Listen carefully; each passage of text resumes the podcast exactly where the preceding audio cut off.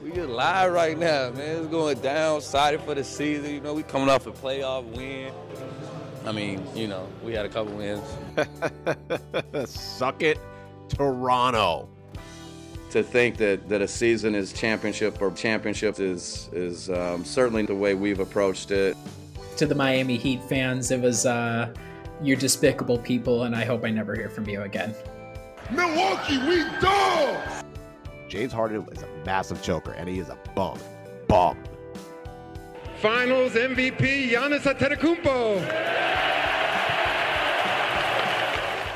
Bogdan Bogdanovich. Karma. Karma, bitch. Khris, you did it, huh?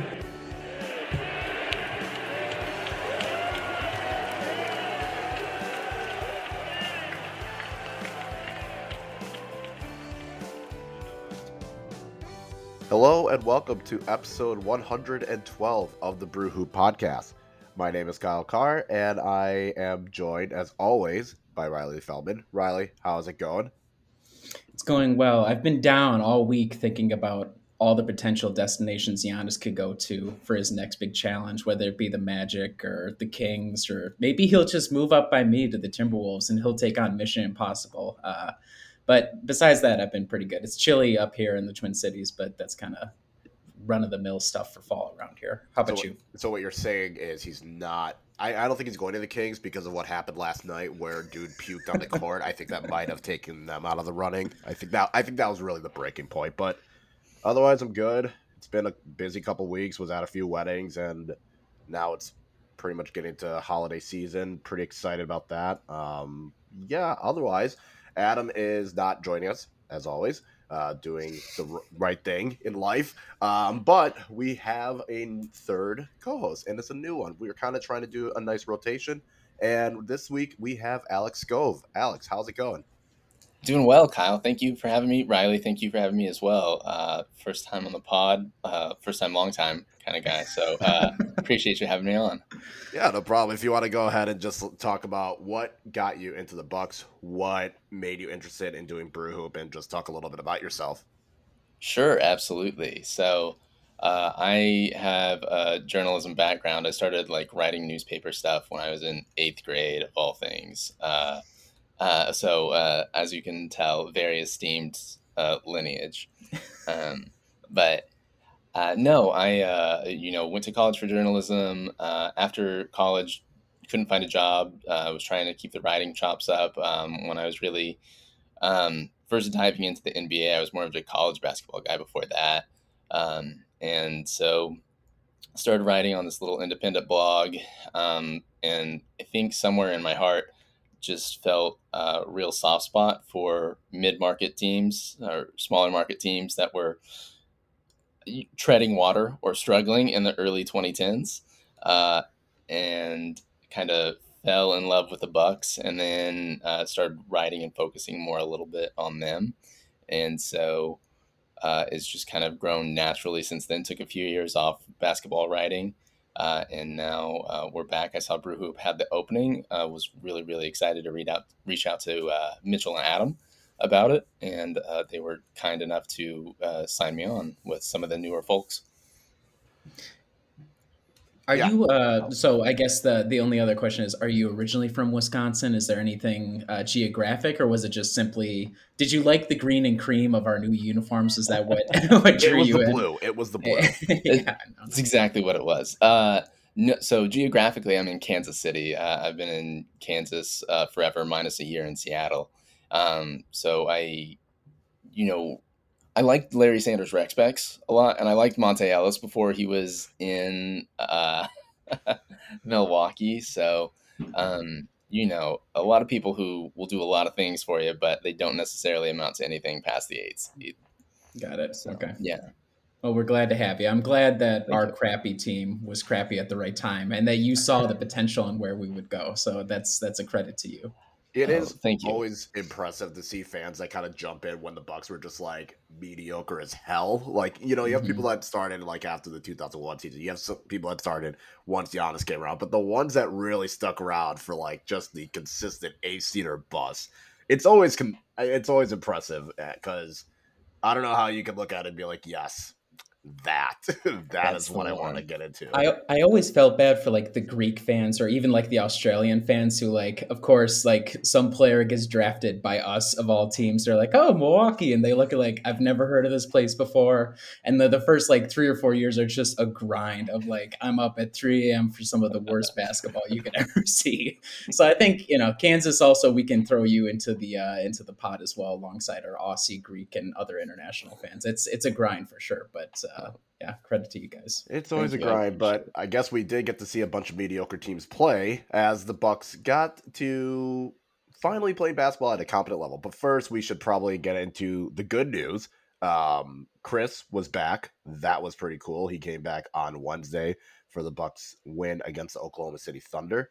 Um, and then we also had Giannis doing a GQ shoot for being a man of the year for the athletes which of course means he did a GQ story, which of course means something gets said that gets pulled out of context and everyone needs to freak out. So, Giannis decided to have one. The most notable quote was, "In the end, Giannis decided to stay in Milwaukee because it was difficult, and then and probably the Bucks won. One challenge was to bring a championship here, and we did." He told me, "It was very hard, but we did. Very hard. I lo- just love the challenges.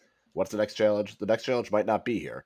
It's not that he doesn't love Milwaukee, he said, but he always he's always wary of things becoming too easy. Me and my family chose to stay in the city that we all love and has taken care of us for now. Giannis said, in two years that might change. I'm being totally honest with you. I'm always honest. I love the city. I love the community. I want to help as much as possible. Yeah, I'm sure that definitely kept everyone calm in Bucks Twitter, and then we saw the Miami Heat become the sad little franchise they are, ramp back up the Photoshop. So before, and it's kind of funny just because literally the next line his agent says, I don't think it's like I'm thinking about leaving the Milwaukee Bucks, but of course no one's going to highlight that. So Riley, what were your thoughts on Giannis's quote? Uh, the way that you read it, it was very good because I could imagine Giannis being like just pulling something out of the air, like uh, because his whole thing is like, oh, I never wanna want it to be easy or whatever. And uh, my challenge to him prior to the Supermax contract signature was like, don't talk to the Greek media about like, oh, well, maybe I'll just go somewhere else because we can translate that and we'll like it'll make its way to English media. It was so annoying. There was a couple years where like every off season he would talk to some local TV station in Athens and be like, I don't know, and then like, okay, it's back. So we're just back to that. Um, yeah, I don't know what to read into it. We have him under contract for five years. It would be, I think, it would be so radically out of character for him to demand like a trade. Like that would just be so strange for him to do.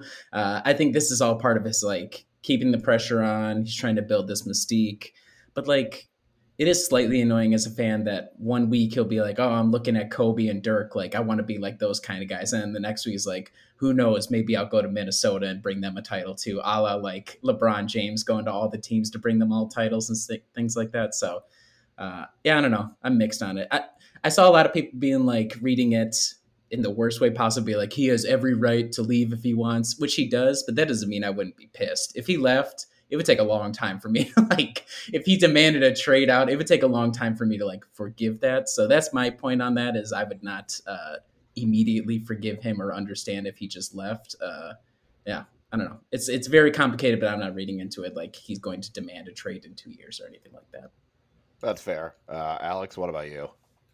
Yeah, I I think I kind of take the same tack as far as is it annoying to see? Yeah, it's annoying to see. Um, I think that Giannis, for as much of a goofball as he is when he gets in front of the mic, too, I think he also knows, again, when to ramp up the drama a little bit, when to say that he's making things hard for himself. And so, uh, again, I think it's mystique building. Uh, I do think that he and his family have just ingratiated and ingrained themselves so much with the city um, that it is definitely hard to see them leaving. Um, and you know he would be the tip of the spear were that to happen. But um, you know you have uh, his brother on the team, very notably, and it not in a situation where you know J.R. Smith was on the Knicks, Chris Smith also signed with the Knicks. Um, like he's getting rotation minutes, whether he should or not. Whether there are other players, you know, that could be aboard who um, might contribute a little bit more. But um, I do think that that really uh, you know, means something to him, means something to the family, and I think that um, you know beyond you know the front office chess and that stratagem, um, Giannis is a super sincere and earnest dude, um, and I think that you know when he says that that could change a little mystique building, but I also think at the heart of that, um, you know, he's being super honest when he says that the city's taking care of him and he knows that he's taking care of the city. And so I think there's that mutual love and respect. And, um, you know, I think the front office respects that as well. And so I don't see him going anywhere. Um, great news fodder, obviously, for the Heat fans, especially. But, um, you know, whatever yeah. you take from that, you take from that. And if that's what they're running with, sure. Yeah, I guess I was just, I had no visceral reaction. I know there's a lot of people saying, "Oh my God, Giannis is going to leave," and everyone's like, "Okay, but he can leave." And I'm more of the that's a future me problem that I don't have to worry about right now. The Bucks just won a title. He's done everything he said he would do. If he wants to go and find a new challenge, then fine. Maybe that new challenge is I want to go and own a team in Greece and make them a champion. Maybe I'll retire early and just decide I'm going to be a team owner. I wouldn't put it past Giannis to do something like that. Because, but at the same time, he still has like his supermax contract literally just kicked in. So maybe his next challenge is I'm going to try and be the greatest. I don't know. It's Giannis. Like no one actually knows what he's going to do. So to act like we all know what he's gonna like, what he says is what he's actually gonna do. I I don't believe it. Like Giannis is smart enough to know what to say, what not to say, and again, just won a title, so I could give I I could care less. So that's again four or five years from now me problem. I'll I'll deal with it then. But maybe, was... well, maybe maybe what he meant by the quote was by his next challenge. It wasn't talking to you GQ chumps. It's be talking to Vogue next. That's his next challenge. That's what he was thinking. They didn't read between the lines, or they like misconstrued his quote. That's what they were doing. maybe maybe it's just simply uh, the next challenge is I'm going to try and not get clowned by my teammates for being a model on GQ. Who knows? but it is what it is. But yeah, like I mentioned earlier, there was a good week of basketball. Well, I say good week in terms of the Bucks won all their games. It was not the most aesthetically pleasing basketball to watch. Uh, but first, we had the Bucks facing the Lakers, who were without LeBron James, but that didn't matter. Giannis had 47 points, nine rebounds, three assists. He was three or four from three, and eight eleven from the free throw line. So the shooting stroke is Giannis's jumper there. The answer for this game was yes. Uh, Khris, and I was wrong. Khris did not return for the Thunder game. He returned for the Lakers game. 16 points, uh, six assists, five rebounds. He was kind of on a minutes restriction. Uh, Jrue struggled, eight points, eight assists. Bobby came in clutch like he always does. And the bench was non existent besides Pat Connaughton. So, you know, the usual. Riley, what were your thoughts on the Lakers win? I don't know which team's sadder, us or the Lakers. Probably the Lakers. They're really rough without LeBron. Uh, this the whole game. Anytime Giannis goes for like forty plus points, you can usually look at the other roster, but like, "There's literally nobody on the other team who can stop him," and he just has probably a point to prove, whether it be like against the Jazz, against the Lakers. He loves playing the Lakers. He loves like those sort of marquee games, even if it's without LeBron or like a banged up Lakers team. Uh, Anthony Davis. Uh, it's so funny all the different articles where it's comparing him and Giannis and like AD gets a lot of the praise even though Giannis is by far the superior player. There's just different levels to the game. Uh, Giannis is like this combination of brute force and touch. It's not that Anthony Davis isn't able to like knock dudes out of the way or whatever. He's not an incompetent player as much as I love mocking him. Uh, but it's just that he's got nothing on defense for Giannis. The number of times that Giannis just go right through him. Uh, and the only other option for uh, the Lakers was DeAndre Jordan. And as we've seen in the past, DeAndre Jordan also has nothing for Giannis. So it, it was a tale of like the Bucks. They never really quite pulled far away. I'm not sure what the largest lead was. The Lakers would kind of like claw their way back in, and like you said, the bench not doing anything wasn't helpful. Khris's first game back, he was kind of so-so. Jrue has been so-so for a while, but um, this is the upside to having a guy like Giannis where he can just power through dudes, and even though the rest of the team is not playing well, the other team has nothing for him. So yeah, he's a transcendental talent. Transcendental talent. That was essentially the through line for the Lakers game. The Bucks' largest lead in that game was 12 points. So yeah, so they never really actually put them away. But even then, I think there's an upside to that too, because in the past there would be games where Giannis would see this and like there would be so many times where he would just go through dudes no problem, and then then in his own mind or whether it's coached or whatever, he would start kind of try and find other guys, like try to get other guys going a little bit too much and um, he would get out of a rhythm. He just stayed in rhythm the whole time. And part of that's a credit to teammates to keep getting him in position, um, but to recognize and fight for position say, okay, just keep coming to me every single time down. Obviously, Khris will have some open shots. Jrue will have some open shots. We'll create that off of that. Um, but uh, I think this is also another through line of like the Giannis of today is a lot more comfortable dominating the game without being like uh, super inefficient or anything. So he recognizes his strength uh, it's a close game. Uh, he doesn't keep deferring to other guys who like miss or like might not have as much success. He knows he's probably going to have the highest success, and he goes for it. So, uh, credit to you on that as well, Giannis. Yeah. What about you, Alex? Yeah, I think uh, seeing Khris come back for a tune-up game and you know going easy for 16 uh, is nice, and you know having uh, essentially what's going to be or what seems like it's going to be the starting lineup minus Brook in the middle uh, with Bobby there for him. Um, good to see them finally getting some minutes together.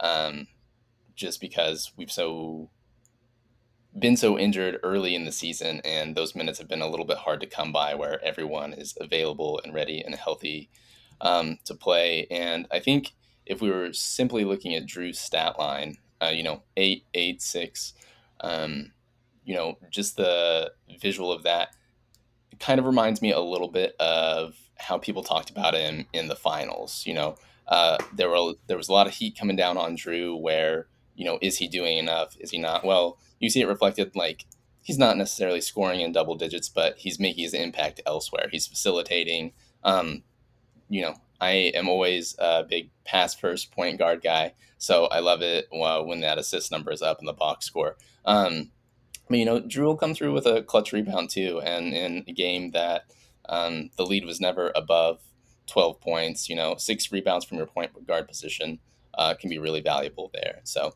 um, you know, I, I know Giannis had the big, nice stat line, but uh, shout out to Jrue too. Yeah, it's it was definitely interesting just because it was Giannis getting going early. I think he had 28 points in the first half they mm-hmm. simply could not stop him. And then in the third quarter, the Lakers were hitting some shots, so that trimmed the lead down. It was getting one of those kind of games where, all right, Anthony Davis is hitting some mid rangers. Malik Monk hits a couple shots. Talen Horton Tucker hitting a couple shots. And kind of like what you both were saying, the lead was never, you know, large enough where you can kind of rest. But it seemed as though every time that happened, Giannis would be able to get a basket right away, or Giannis would get to the free throw line. Um, Pat Connaughton, who was five of ten from the floor, four of eight from three, had 16 points. He was the only guy on the bench to score points. It was nice that there was someone else that was able to chip in with buckets. And Khris played 30 minutes, and it didn't feel like he played 30 minutes. It felt more of a 20 to 25. That's how it felt, just because he was coming back from COVID. He wasn't necessarily being the guy that had to lead, you know, the bench unit, be the main guy that was still kind of dependent on Giannis and Jrue. Bobby Portis, I, I think even though his scoring was very helpful, it was his rebounds and his willingness to fight for the rebounds that really stood out to me. And that's where I think the Lakers really suffered. They only had, I think, 48 total rebounds and the Bucks 52, but it seemed as though the Bucks got a clutch rebound and the Bucks got a big rebound that they were able to convert into points. It seemed as though every time the Lakers could have gotten something, the Bucks were able to come back and get it, just turn it right back on them. And whether it was an offensive rebound, whether it was a clutch three, whether it was Giannis free throws, I think the, one of the main turning points was Anthony Davis following Giannis, and Frank Vogel decided to challenge that, which was a questionable decision, and then only to turn around. I think it was a few minutes later, and there was a garbage call that went Milwaukee's way that Frank Vogel then could not challenge. It, it, felt as though those were kind of the breaks that the Bucks were getting. Um, I, I don't want to, you know, dump on this guy because I think we've done that enough. But good lord, Semi Ojeleye is not good. It, it's brutal watching that man play basketball. He over seven from the floor. uh, it, it, it's bad. It's bad. I don't know if you guys want to add to Semi. I know Riley, you and Andrew kind of talked about it at length the last episode, but I just had to throw it out there because I, I, I don't know how much longer we I can do this. We might have to trade this guy a la DJ Augustin. This is it's strange because I'm looking at his numbers for the season so far. Inexplicably, I would never have guessed this. He's made 75% of his shots within three feet of the rim. He blew like two layup dunks in this game alone. Uh yeah. I don't I have not much more to say about Semi. He's he's I would be shocked if he's still on the team by February. That's that's all I have to say about Semi. That's Alex is talking about uh, Thanasis. Uh, there being other guys on the team might be more willing or more uh, deserving of minutes. Semi might not be one of those people uh, potentially, but we can talk about that more later. So, uh, Alex, your thoughts on Semi and the Lakers game? Oh, it hurts my heart as a fellow Kansan to see that happen. Um, but yeah, Semi, uh, you know, it. Um, I really, really wanted to see him contribute, and I thought I knew it wasn't going to be immediate. I thought, you know, 15 games into the season, it would start clicking. Um, yeah, he definitely feels like that could be a midseason move where you know you trim a little fat from the roster. Um, you know, it, it's not for a lack of minutes. We've seen that. It's not for a lack of uh, shot attempts. Um, you know, he's been funneled the ball a few times uh, each game. Just generally has not worked out. Um, but that man is muscular. That mm-hmm. that is you know my final statement there. Like it's not. I was playing rec league basketball on one time, and it's like we didn't have enough people. It's like oh warm bodies, and one of my friends had a friend who like just hit the gym all the time, and so that's exactly what it reminds me of. You know, it's like got a big muscular dude, but like if you put him on the block and like he just can't get it done. Although Riley, your stat that surprises me too after those mm-hmm. two blown dunks. Um, yeah, uh, you know, heaven help him, love the guy, but mm-hmm. ooh, the Lakers outing was not his day. Well, and in the way that we can, this will probably be my last point of the Lakers game. The way that he has played defense, we've commented about how he almost plays down in size against a team like the Lakers, who they were trotting out there I mean, Lord help him if he if like LeBron was playing and we had to toss Semi on LeBron. I can't imagine that would go well. But like, there's nobody that I'm seeing on their roster who would be like a good fit for him to be out there to defend necessarily. Like AD is probably too tall or like too skilled. A lot of the other guys are like wings or like DeAndre Jordan but like they're not really going to go to DeAndre Jordan. So there just wasn't really a fit for him. A shame that he wasn't able to make any of the shots. There were a lot of possessions where the Bucks would get out in a fast break, and I have no idea why Giannis and Jrue kept like going to Semi if it was like we're going to get him going. But like it was just a horrendous decision because they would have like Khris on the other wing, and I'm like, just go go to Khris, just go to Khris. At least let him get the shots up or whatever. So it's just some of the decision making is questionable, and I think I, you can still think about like the possibility of oh if we did like a switching defense or whatever um, and i think there was a lot in the fourth quarter where the bucks gave up like a ton of wide open threes and the lakers just didn't make any of them um, and so it's not like our defense is perfect or like we couldn't use somebody of his size and stature who could be like a pj tucker light but it, it just doesn't seem for whatever reason mentally or physically or however he's being coached up that he's playing well enough to do a stopgap to like really help on the defensive end. And if he's just going to be a zero on offense, then it's just not much of a place for him. So, and I think this game encapsulated a lot of that. It's just it, not a perfect place for him right now, given his play style. Yeah, I would say it got better so. for him against Oklahoma City Thunder, but it did not. He went 0 for 4 in that game. But the Bucks won against the Oklahoma City Thunder, 96-89. This was a game that was not pretty. Um, the Thunder play, I would say they are overachieving at this capacity. They are. I, there's not anyone that I look at the roster and go, yes, that is a guy that can give Milwaukee trouble. It's just uh, like SGA, Shai Gilgeous-Alexander is probably the only one, and he didn't play that well. He was 5 of 20, 12, 2 of 12 from 3. Um, again, Giannis doing what he normally does 21 points, 19 rebounds, 9 of 11 from the free throw line, so that was pretty cool. Khris slowly getting back to his normal self, 16 points. Um, he was three of eight from three, which allowed him to break the franchise record. He is now the all time leader in three pointers, so that was pretty sweet. Bobby Portis, typical Bobby Portis game 17 points, 13 rebounds. And then Jrue, 10 points, Grayson Allen, 11 points. George Hill was the main guy off the bench with 12, and Pat Connaughton with 9. I don't know, Alex. Like this, this was a game, I guess. I really don't know what more to add to this. so if you want to go ahead and throw your two cents on it, go ahead. Sure. Yeah. I mean, win games you're supposed to win, um, and you know that's kind of the bottom line. The takeaway from this one, uh, you know, n- nothing shocking coming from the Thunder. I, it seems like it's another year where SGA is going to get shut down, or else they're going to, you know, maybe be in a play-in game, um, which the Thunder do not want because uh, they're just stacking those draft picks. I mean, if they ever make a move, it's kind of like um, the Celtics front office did with the trade exceptions for so long. Uh, you know, I, who knows if they're going to use it? Seems like uh, you know they're going to end up selling low on them to me, or at least a few of them. Um, but you know, it's a young team. Maybe it'll come together. Um, the Bucks did what they were supposed to do. Like you said, uh, Bobby is good for a double double on most nights, at least when he's getting you know starting center minutes. Um, nice to see George Hill with twelve. Um, you know, I know that uh, the point guard rotation is not always what we want it to be. Um, still not 100% sure George is the answer back there, but uh, would love it if that's the case. Um, at any rate, you know, uh, 26 minutes, let him save the knees a little bit more next time, maybe.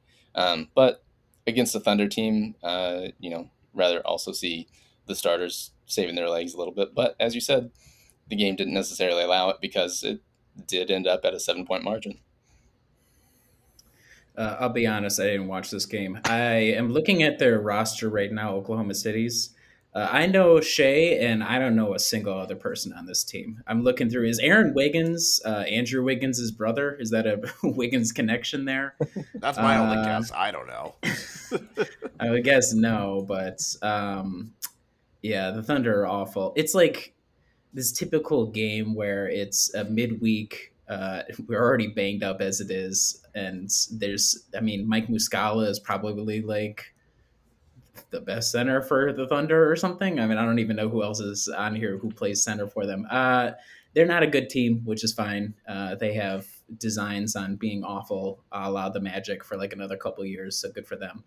Um, yeah, no, I'm like looking through the box score right now to see if there's anything notable. It's it probably like Giannis, uh, obviously the 19 rebounds testifies to the fact that nobody is able to uh, get over him. But um, between this game and the Magic game, which we'll talk about in a minute, uh, one of the biggest concerns I had, or that was like emerging over this course without Brook Lopez, was okay. Giannis's rebound numbers are good, but like it's just a different rebounding game that he's asked to do when Bobby is his running mate. Um, because Bobby for a while there was doing an awful job rebounding. Um, and it, it's just he, Giannis is very used to Brooks is going to be out there to try and eliminate one of the bigger bodies, and then I can kind of play free safety. In these couple of past games here, and even against the Lakers as well, um, he's been getting more involved, not only like positioning himself, but I think he's taking on more of a role of like, okay, I know that I have to like really fight out there for the rebounds, and that's going to be a big help. I would be curious, and I could probably look this up while we uh, talk about this a little bit more. The opponent offensive rebounding numbers over the past couple weeks, but um, so much of it was like, okay, Giannis is sort of like out on the wing, or he's not. Uh, crashing the paint as soon as somebody else does for the Thunder, whether that be like again, I'm just trying to position defensively.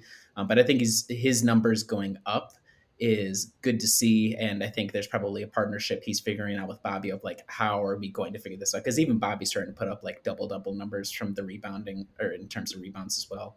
Um, so that's the the one big notable thing. Anybody who scoops up 19 rebounds and isn't like uh, Andre Drummond, I think that's pretty notable, and especially for Giannis, where uh, he would put up great rebounding numbers, but that's there was a style to how he was doing it, and that he's adjusting to that, even against inferior competition. I mean, they're still tall, like big dudes. You still have to like fight those guys out of the way. So I, I think that's impressive and probably something to keep an eye on, and probably for the best, honestly, if uh, you want to look down the season and say, if we have to do some small ball lineups without Brook for whatever reason, get Giannis more used to like having a slightly different role. And yes, he already executed in the playoffs last year, but it doesn't hurt to keep practicing at it.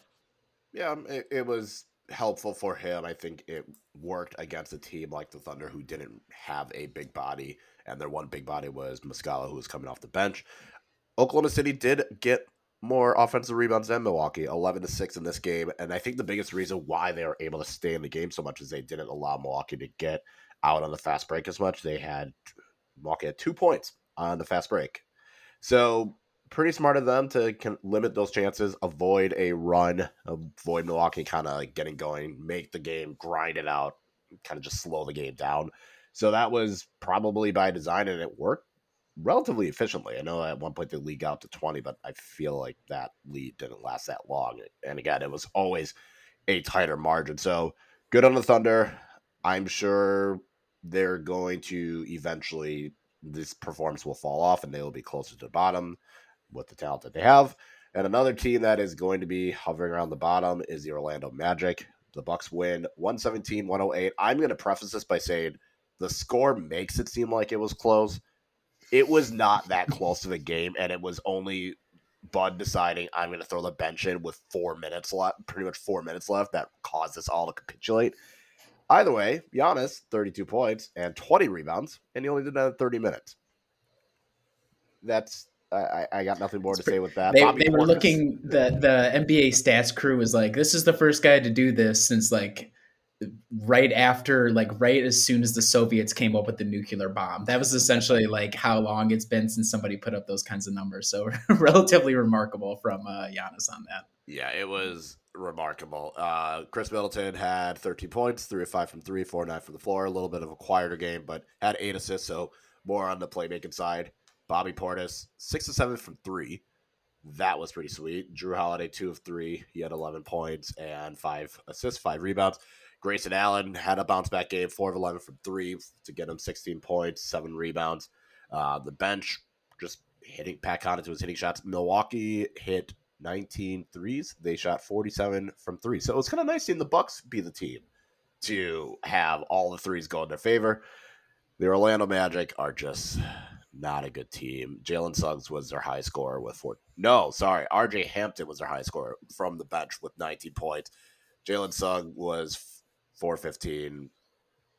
Yeah, this team's just not. He was good. bad. Alex, was what, bad. what do you got for this team?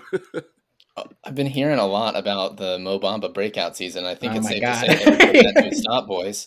Um, no Bamba. Um, you know, I think the the love that. Uh, the you know uh, we've been seeing Giannis really bubble the past uh, three games, and I think that really when you're playing a team like the magic the most interesting thing you can talk about is correlation versus causation in some things. Um, and i think that uh, it's maybe notable for this particular game maybe not against other opponents to say that um, over the past three games uh, Giannis has gone away from the zoom freak 3 so read into that whatever you want. He's been wearing the zoom freak 1 it looks like. So maybe there's more comfort in that um, maybe is just very, very disrespectful to the Magic that he doesn't feel like it is worth promoting the new shoe. Maybe he's moved on to the Uno game. Um, but, uh, you know, I think that uh, they can take solace that, you know, he wasn't in promotion mode, or else maybe those numbers would have been bigger in the box score. Uh, I agreed with Alex about the Mo Bamba thing. Uh, we were talking. I, it goes without saying that I do not watch Magic basketball. I am not an insane person, so I was not watching it. But yes, you did hear about like, oh, Mo Bamba is kind of looking. Look, if that's going to be the dude we trade for, we might as well just cancel the season because he is not going to be a backup center for the squad. Giannis was knocking him around like he was a child, and the same thing for Wendell Carter Jr. Giannis got 23 free throws up. What the hell, dude? I mean, when like you might as well just keep running Bobby out there if you want like an undersized or like dude who plays or like isn't as strong as Giannis or Brook. Uh, so I think um, is it Cole Anthony? Is he the? I think he's the leading scorer for Orlando. So he was out. So they're already like down their leading scorer. It does not. I do not think Cole Anthony would have like changed the calculus in this game whatsoever. Um, but like the Magic gave Jalen Suggs a lot of minutes, and Jalen Suggs is just kind of like Justin Robinson with like a, a higher guaranteed contract dollar number. I was highly unimpressed by uh, Jalen Suggs. Mo Bamba, he's like what's his thing? He's really tall and like long. That's literally all he does. And like he hits the occasional three. Totally unimpressive guy. It's with these rebuilding teams, the thing that's saddest is like I have no idea where their way out is. Where are they going to go from here? What what what's the name of uh, the former Philly number one pick? Where the hell is that guy uh, that they traded Fultz. for? Yeah, where's where's Markelle Fultz? Is he still on the team? Like I don't even know. Yeah, I think he's still on team. It seems like it, or no, maybe not. Um, okay. I mean, this this is a testament to how bad the Magic are that we yeah. have no idea if Markelle Fultz is even on the team. Uh, he is. He probably is just injured for something like that. but anyways, so for like against the Magic, it's just we were in such a zone that Giannis, there's nothing they can do. They were throwing doubles his way, and then what did Giannis do? If like there was even a slight pressure, he like just kicked it to Bobby, who was hitting from three like super easy. There are a lot of like Jrue had some good passes, Khris had some good passes it was like the talent disparity and then the bucks are just really on top of their game. I think like 36 in the first quarter 26 in the second quarter 34 in the third quarter. Uh, yeah that feels about right. Anytime the starters were out there they absolutely creamed them. Now as kyle said we, we sat the starters with like seven minutes left. It was the justin robinson and thanasis show and then the magic scored. Like 20 points straight and then we had to put the starters back out there which is always i think that's funny whenever that happens so good on you magic for making that happen uh, and the only other thought is uh, the magic coach that dude is stacked he was kind of weird too because like every time like a bucks player would come in and check in the orlando coach would go over and like talk to him at the check-in table and like he was like holding on to the ball when like it went out of bounds and like refusing to give it to the ref. It was he's an interesting guy. I have no idea what's what's that. I think Jamahl Mosley, I think is his name. Uh, so interesting for Orlando. They're going to be a tire fire. That's quite evident. But like like you said about the Thunder, Alex, you have to beat up on the bad teams, and part of this home stretch was can we string together enough wins to like start getting the ship turned around. This is a spate of like really bad teams. We're going to play the Magic again uh, later tonight. We play Detroit after that, I think. So uh, this was exactly what we needed. And in the past, the Bucks would crush like bad teams and I think this year, given the Brook situation, uh, Jrue being injured, Khris being out, it's not that we couldn't beat up the bad teams because we also creamed the Pistons, but it was you don't go into this and be like, oh, it's a given we're going to cream them because maybe Giannis needs rest or something. But we've been putting it on them, and I, I think that's exactly what we needed, just to restore a little bit of confidence, like we are indeed the team that we thought we were going to be. Yeah, this was a classic Bucks game where they got on a roll and you just could not stop them. It was three after three, Giannis dunk, Giannis layup. Someone was they were just getting baskets left and right, and there wasn't much that Orlando could do about it. It it felt like that type of game again, which was nice to see. I it, was hard to watch. I had watched soccer from six thirty that morning until this Bucks game and as I watched this Bucks game, I thought it was 10 p.m. and it was only in the second quarter, and it was only 7:30. I was like, "Oh, this is gonna be a long game." And I think that it was just more of a the Magic are good. The Bucks are to win. Why are we bothering doing this? But it it is tough to fully get a grasp on this game because it was just Giannis being so dominant. And when Giannis is dominant, it forces the other team to try and stop him, which then leads to extra passes being made. And when you have, you know, Bobby Portis pretty much going six of six from three for most of the game, and then you have Khris Middleton able to chip in a three randomly. Jrue Holiday gets a three every once in a while. Grayson Allen gets a three. It's someone's always hitting a shot. There's not much you can really do about it. And again, this game was completely over by four minutes. The Bucks were up twenty something, and were it not for the white flag um, end of the bench guys, pretty much letting Orlando back into it, this game would have been probably still been a twenty point win. But it was good to see at the very least Grayson Allen bounce back. I know he had a tough shooting week until this game, but yeah, I don't know. Markelle Fultz tore his ACL uh, last season, which is why he is not in currently. poor guy. That poor guy. Oh yeah, he like got that new contract. They like traded for him, gave him the contract, and he immediately just ruined his knee again. That poor yeah, guy. It, it, even notable Bucks killer Terrence Ross didn't really do much, and he played 22 minutes. It's the Magic are a team that are very young. Maybe in two, three years, they can be something, you know, with Jalen Suggs, with Cole Anthony, with RJ Hampton. They have too many Wagner dudes, which might also be a reason for why they are struggling. And Robin Lopez is still getting a bunch of minutes. So I don't know. They it, they are just in a perpetual state of rebuilding. But we did mention Brook Lopez, and we did get an update ish from him. Um, he had talked to Shams Charania. It looked as though he was using not even 2G uh, signals that you could really see him. So I don't even know if it actually was Brook Lopez, but he more or less said that his lower back has been coming along pretty well. Um, he's ramping up on court stuff and he's on his way. He has a target date for when he wants to come back in his mind. We don't know what that date is. So, Alex, what are your thoughts on Brook's uh, comments? Uh, you know, I think that was just such an odd interview. Uh, Shams, first of all, well, well, why are you giving us this video and then uh, giving us like the clickbait title and then not giving us anything?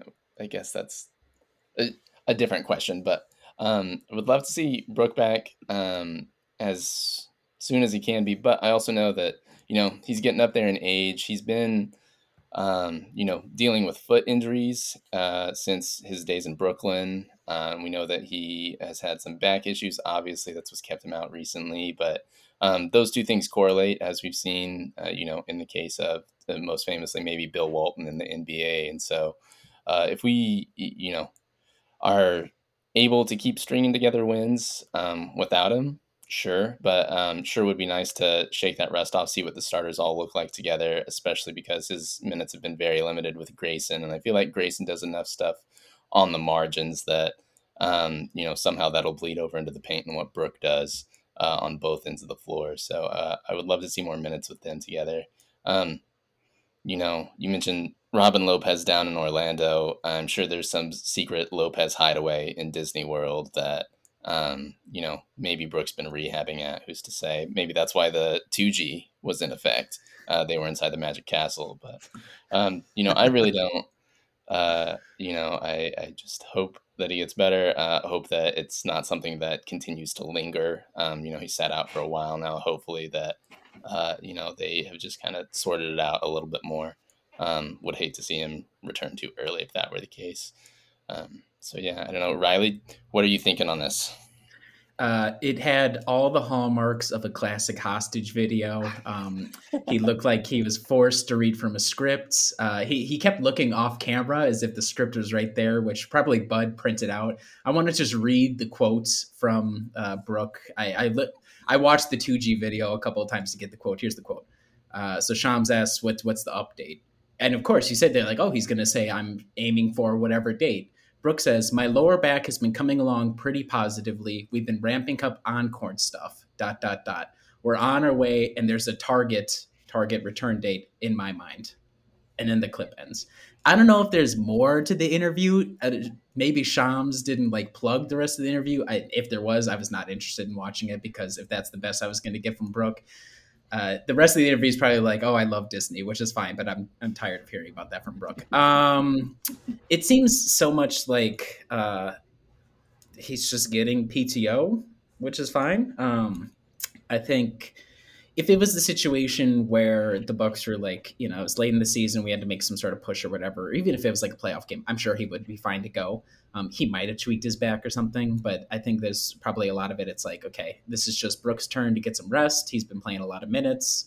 Um, and it, the only other thing is like we've seen Brook at all the events. He went to the White House. He travels with the team, all that sort of stuff. Uh, partly, probably part of that is like working with the rehab team or just staying like in chemistry with the team. Um, but if it was like a serious issue, I doubt he'd be traveling with the team. So that's encouraging. Um, yeah, if it was a situation where we hadn't seen Brook like alive uh, on the bench for a couple weeks, yes, it would be a nice video. But uh, it was the classic bait and switch with no information. Uh, yeah, so good, good on you, Brook. Enjoy that rest. I, I look forward to having him back um, and seeing how he looks. But there's probably going to be a time at which Brook comes back and starts playing, and maybe like Jrue or Khris or Giannis, they get like a little bit not like this extended of a break, but they might also get a break. So I think that would be something interesting. Where annoying as it is, so long as we have a decent record, uh, guys will be getting breaks with like unknown injury X or whatever. So yeah, good for you, Brook. Hopefully you'll come back. I think from what I'm seeing there, I think like a December return would be reasonable, like around Christmas or something. December, January would be what I would guess. So yeah, my guess is sometime before the Christmas game. I feel like it'll probably be like mid December because there's no rush to get him back as much as we want Brook Lopez back. There isn't a rush to get him back. Milwaukee has managed.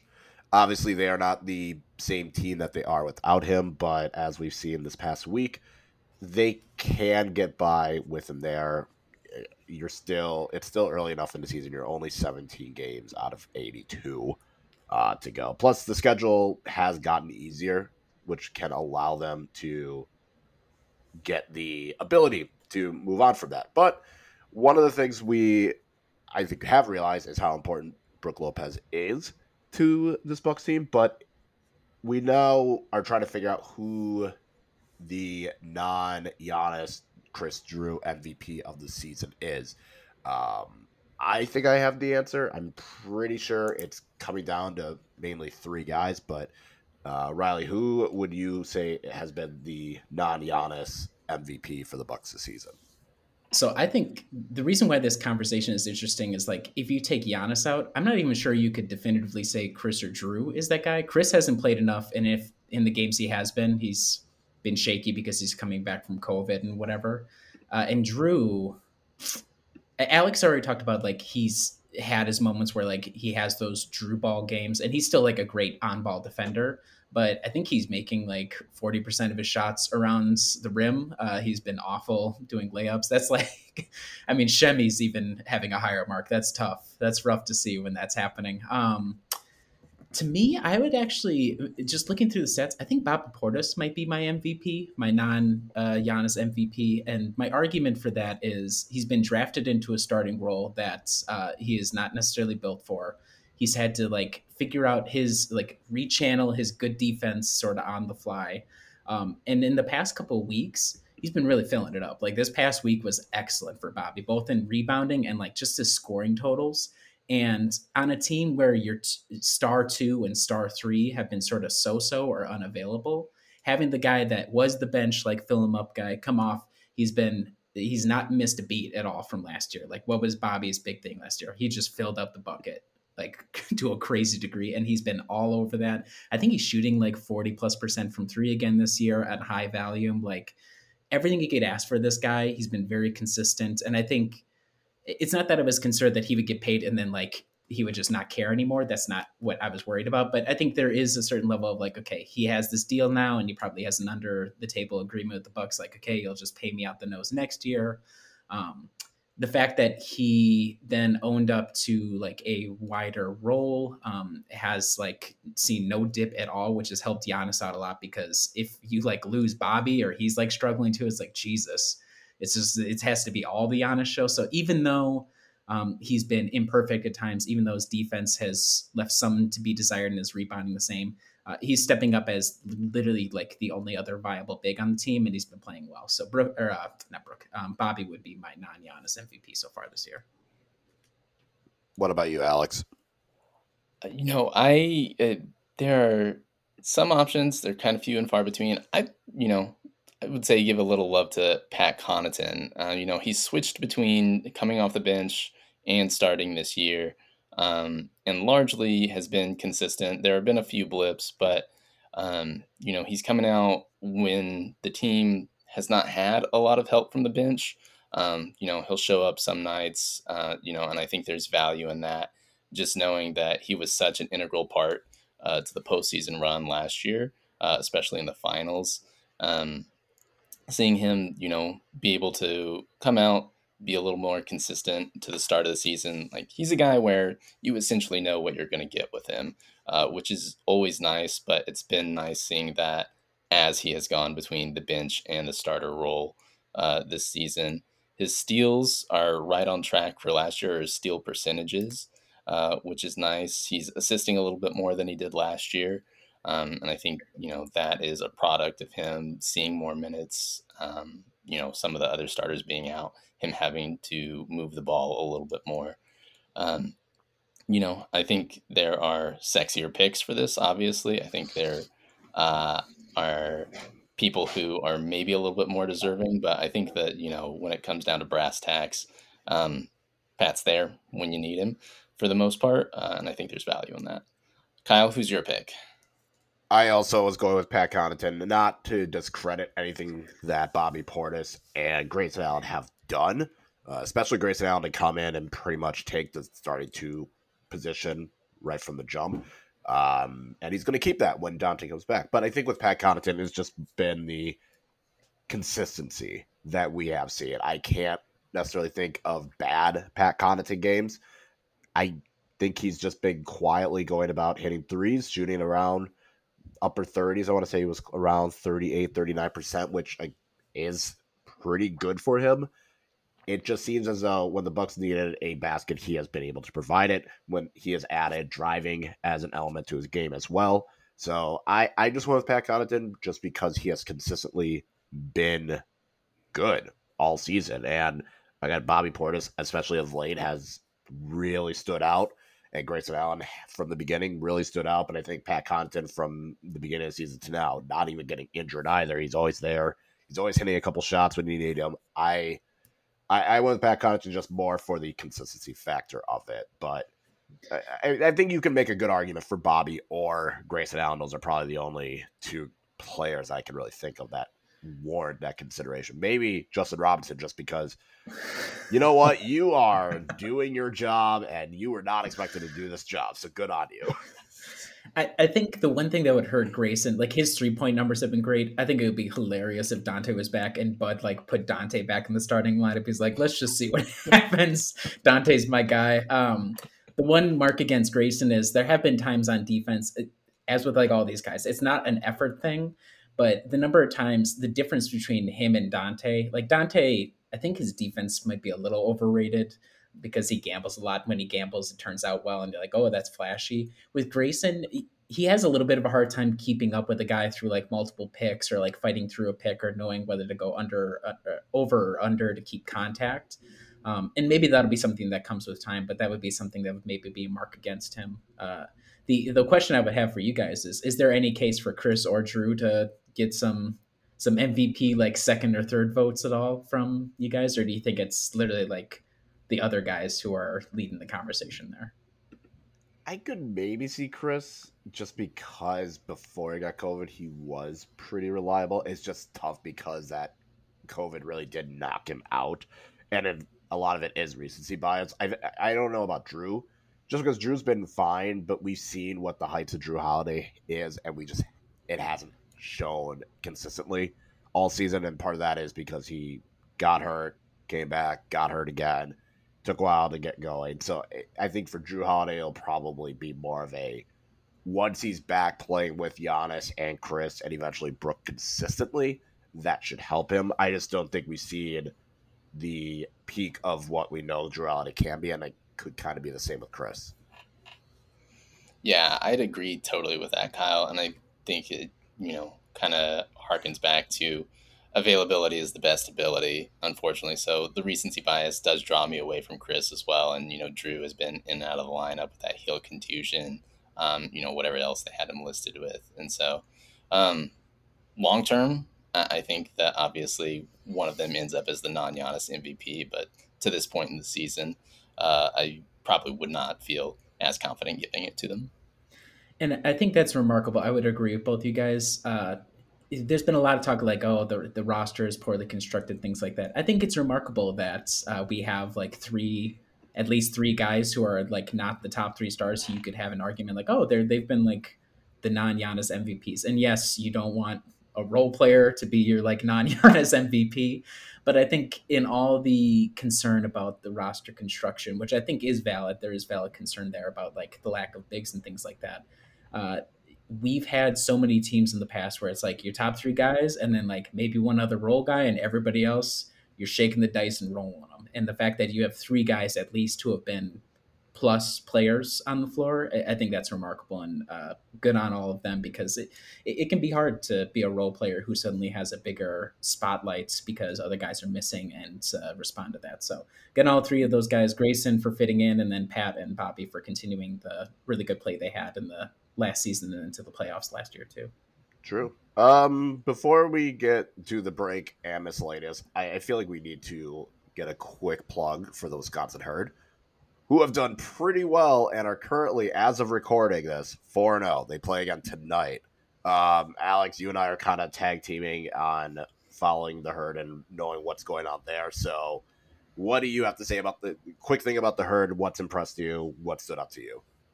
Wenyen Gabriel, love it. Yes, I I agree. He is. I, I said it in the group chat yesterday. If he was two inches and like sixty pounds heavier, I would have said the Bucks should bring him up. Um, no, he he looks good. He's definitely got the style of play that could fit in well with Milwaukee. Attacks the hoop. He is someone that is able to just ro- roll to the rim.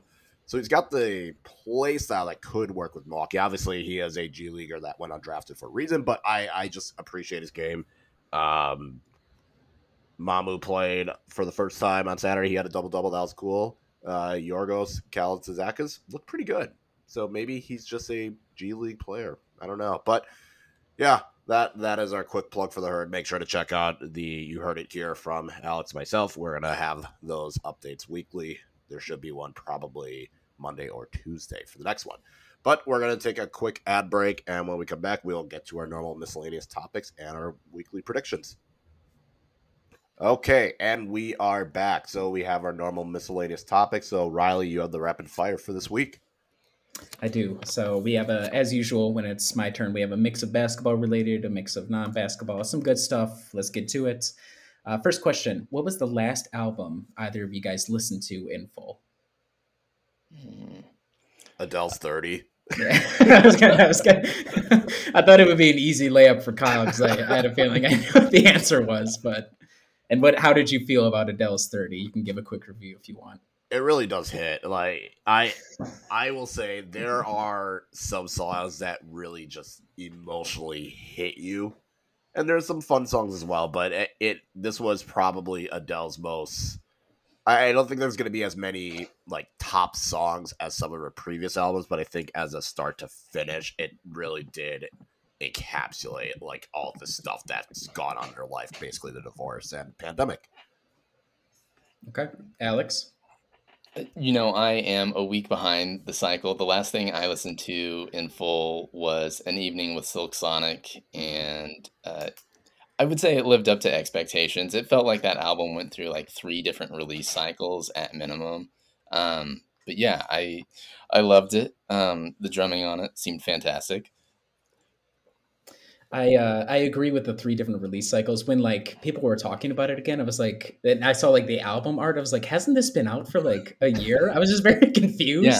They because they must have had like a ton of singles or something off of it. Or Yeah. Well, they had don't the know. three singles, yeah. Okay, that's probably what it was. I, I saw those and I didn't listen to like the rest of it. So I just like, what are people talking about? Like, I thought maybe there was a, like a Taylor Swift recording or something. I was just very confused by the talk about it. So, all right, good. Um, okay, uh, basketball question: Who do you think has had the higher PER so far this year? Semi Ojeleye or Sandro Mamukelashvili? I'll still go with Chevy just because he probably was in a bunch of lineups that made his numbers look better than they were. Yeah, I would go with Semi as well. I feel like the uh, there was one game where he had like a huge PER, and that probably is giving him a better average. Unfortunately for you guys, you were wrong. Uh, Sandro has doubled Semi's PER on the season. Semi is at 4.7. Uh, Sandro is at 9. Good for him. This season. Yeah, it is it is good for him. Uh, really a downer. I mean, I don't know how he's looked with the herd. We'll have to come up with a name for that segment, like Have You Heard or something like that. But uh, keep working at it, Semi. You'll get there. Okay. Um, you are, this is a tough one. This is kind of generic. Barbecue or buffalo? Just the sauces. And I know there's a lot of like subcategories within that, but if you had to choose like a family, barbecue or buffalo, which one are you going for? Oh, that's tough. That's a tough one. I will say, uh, Kyle, if you need to marinate on this, have Uh, but uh, uh, it, I would be remiss to say anything other than barbecue being from Kansas City. So mhm. um, I tend to go a little bit more sweet with it. I know some people prefer tangy, um, but yeah, any barbecue is good barbecue. Yeah, I'll lead barbecue just because I think I could use that more often than I could with buffalo. Mm. The tough part with buffalo is you can use it with chicken, you can use it with wings, and there's not much else. That you can Right. do with it. While with barbecue, you can obviously ribs, chicken, wings, whatever, mac and cheese, Yeah. you name it. Yeah. My my main thing against barbecue was our family had a bottle of Sweet Baby Ray's, like the plain stuff at home, and it's just horrendous. And my like they would just bust it out for like as a condiment. I'm like, this is disgusting. Like, what are you what are you doing to me, family? So I was always against barbecue because that was like my only experience. As I've grown older and had different barbecues, I like them as well. I probably also lean barbecue, but you know, there's a reason why it's a hard debate because both of them have their merits. So I'm glad we hashed that out. Okay. Uh, another basketball one. Who's had the higher assist percentage so far this year? Giannis or Jrue? Uh, I would say Giannis on this one uh, because it really feels like he's emphasizing passing a little bit more uh, this year. And again, availability, I feel like, uh, you know, Jrue just hasn't been there as much as Giannis has. I would also go with Giannis. I feel like he's just been more of a playmaker. In the, I think it was the Hawks game last week. He, that was really where his passing was on full display. So I, I think I'd lean Giannis, but I'm sure it's closer than we think. Uh, it is Giannis, and he's got it by about four percentage points so far on this year. He's at 33.8%, which is like top 15 league, I think. Um, and Jrue's at 29.1%. So neither of them are any sort of slouch, but yes. And I'm trying to pull up if that's like a career high for Giannis. I'm sure it's pretty damn close, uh, but he's definitely been wheeling and dealing a lot more this year. Um, okay, final question for both of you, and then I have one follow up for Alex. The final question is Have you seen a team giveaway cooler than the title court piece that everybody got at the game last night for the, against the Magic? I don't think so, to be honest. The closest thing I can think of is when a team gives, you know, its season ticket uh, holders, and they might give them like a replica championship ring. I think the herd was giving away something similar as well. So I, I think that's the closest I can come up with. But to give away parts of the court, no, that's pretty sweet, and it, it that is definitely something that, especially for collectors, that I'm sure there is going to be valued very highly, whether they want to sell it or keep it. Yeah, I think that that is one of the more unique giveaway items I've ever seen associated with an NBA game. Uh, I would say that, yeah, it probably is the coolest thing I've seen, and especially as Kyle said, uh, you know, the collector value of it and just the sentiment of it, right? Um, just because, as we spoke about earlier in the pod, uh, you know, uh, Milwaukee fans, it's been an up and down ride for 50 years for sure uh, more downs than ups, perhaps. And um, to have a piece of that court, um, yeah, really probably tugs at the heartstrings and means a lot sentimentally too, in addition to like the monetary value. I agree with you guys. The only complaint I had, Zora Stephenson had like a piece, like an example piece on the broadcast last night. Hey, man, I needed to be like bigger than the middle part of my palm, please. I know they had to cut it up a certain size to get it to 10,000, but if I roll up and they give me that, I'm like, they gave me a building block, really? I'd, I'd, be an unappreciative fan like that. I'd be like, this, uh, you know, this is cool, but gonna be a little bigger. Um, I, I so do have one follow up question, uh, not okay, for the court, just a rapid fire. It is also yeah. Thanksgiving on Thursday. What is your favorite side? Mm. That's a good question. I'm a uh, I'm a stuffing guy. If stuffing is really well executed, you could do with a little gravy. You could do without. Uh, and like people, the spice mixes that people do, like the proportions. I think there's uh, a lot of room for people to do stuff homemade, instant, whatever. I'm a big stuffing guy. Yeah, I stuffing is great. I would lean mashed potatoes. I feel like uh, talking about the utility of them like no matter what is on the plate next to them it seems like if you happen to get like a little scoop of mashed potatoes if you're like multiple items in a spoonful or a forkful thing they fit with just about anything you would get them with. Um, and i think that you know you can make them unhealthy as you want throw whatever in there when you're making them alone. Um, and you know I, I prefer a pretty plain option with just butter.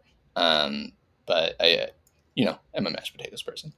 Definitely strong candidate. I'm a mac and cheese person. Um, I'm getting to the point where mac and cheese might be my entree, and then I'll go to cranberry sauce as my backup. But nice. always, always, safe. Always safe. The, great choices though. Riley, you mashed potato.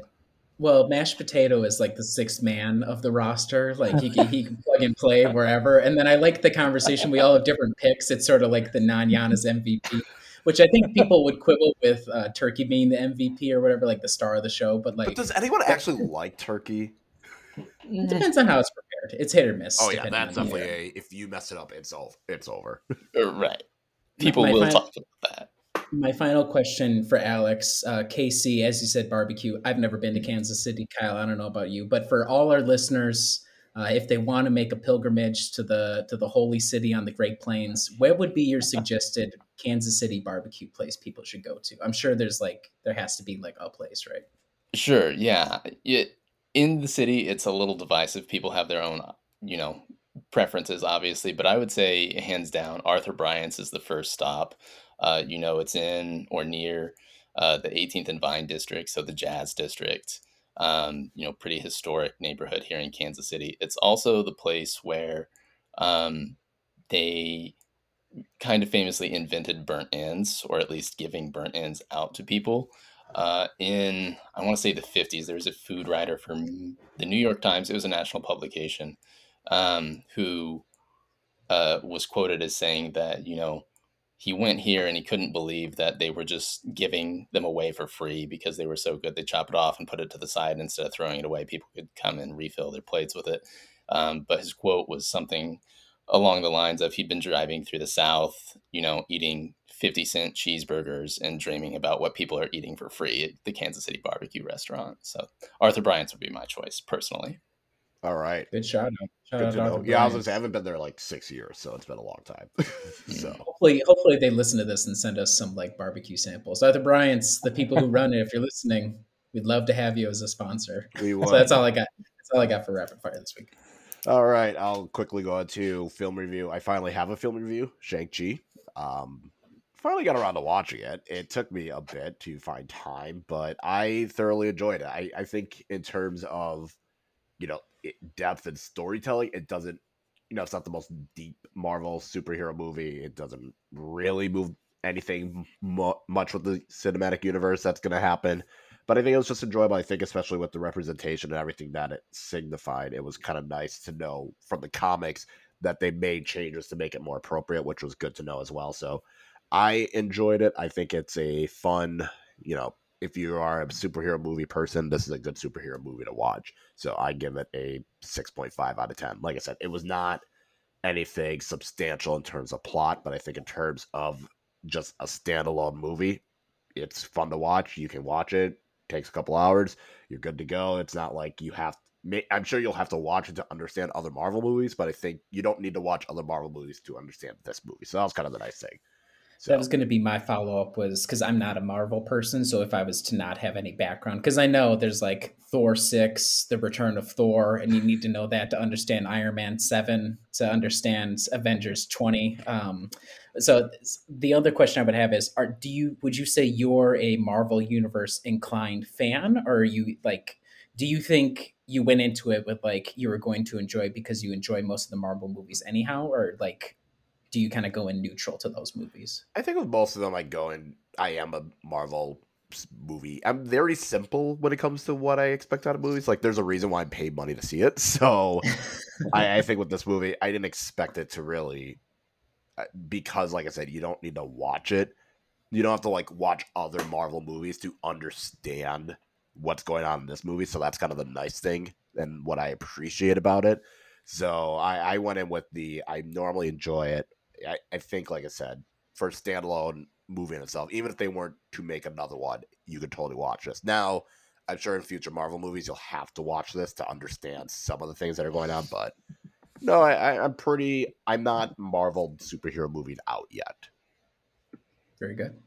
Good film review. All right, yeah, it's been a while. I know I had to knock the rust off. Have more once we get to Christmas season because we'll have a lot of Christmas movie reviews, I'm sure. So we mm-hmm. have our predictions. We have four games for the upcoming week. The Orlando Magic again tonight on Sunday night. Then we have the Detroit Pistons at home on Wednesday. Then they go Friday to Denver and then home for the Pacers. Alex, what is your prediction for how the Bucks will do this week? I should note I wrote it wrong. We play the Magic tomorrow, so it's not Sunday night. They play on Monday night. Well, Not still probably anybody tonight if you're listening to some Right? Monday. that's true. That's true. Uh, my prediction would be three and one. I feel like they dropped the game to the Pacers just as a eight game winning streak comes to an end. You know, everything's been solid. Uh, they have Denver, who is going to play you tough, but also just very confusingly drop that game to Philly without Embiid. Um, I think their guard rotation's hurting a little bit. Detroit, uh, I think, is going to be fairly easy win. Orlando um, as well. I think we see even more minutes for the bench with the starters pulled um, and then the starters returning. Um, yeah, I think we are looking at three and one personally.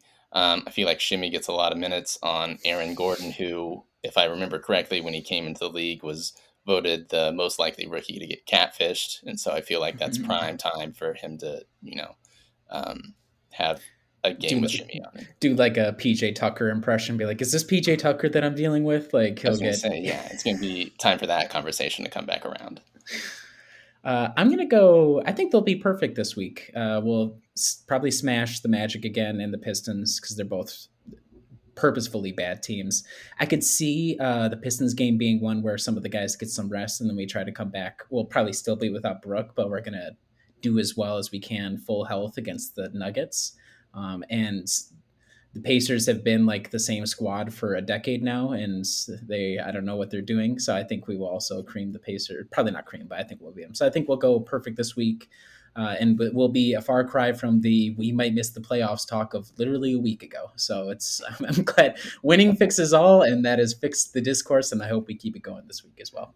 I am going three and one. I think they win all their home games. I do feel as though the Nuggets, Jokic always kills them. So I wouldn't be surprised if this was another game that Jokic just absolutely, if he's healthy, because I know they've had some injury concerns, but uh, this, I feel like that's going to be a game. It's in Denver. They struggled in the past playing at Denver. Jokic always seems to crush Milwaukee. It, I could see this one being a, just a rough game overall.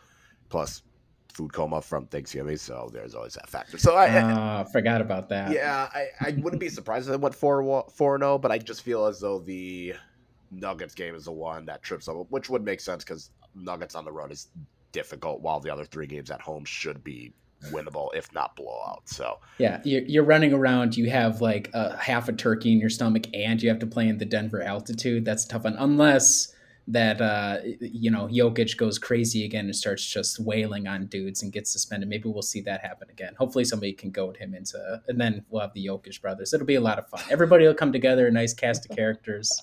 Yeah, I'll be curious about that. I didn't even think about Thanksgiving for that. So good yeah, luck, buds. I didn't even think about Thanksgiving until I saw it was Friday. I was like, oh yeah, that's going to be a part Either way, uh, thank you again for listening. Make sure to check us out at brewhoop.com. You can follow us on Twitter at brewhoop. Riley will have his Monday morning media roundup. Alex and I, like we mentioned, will have updates on the herd. We'll have Vance progress reports. We have outlooks. We have, I'm sure Mitchell's got something. Adam, when he gets back, will also have something as well. So make sure to follow us, make sure to read, and make sure to share and subscribe this podcast with your friends. Thanks again.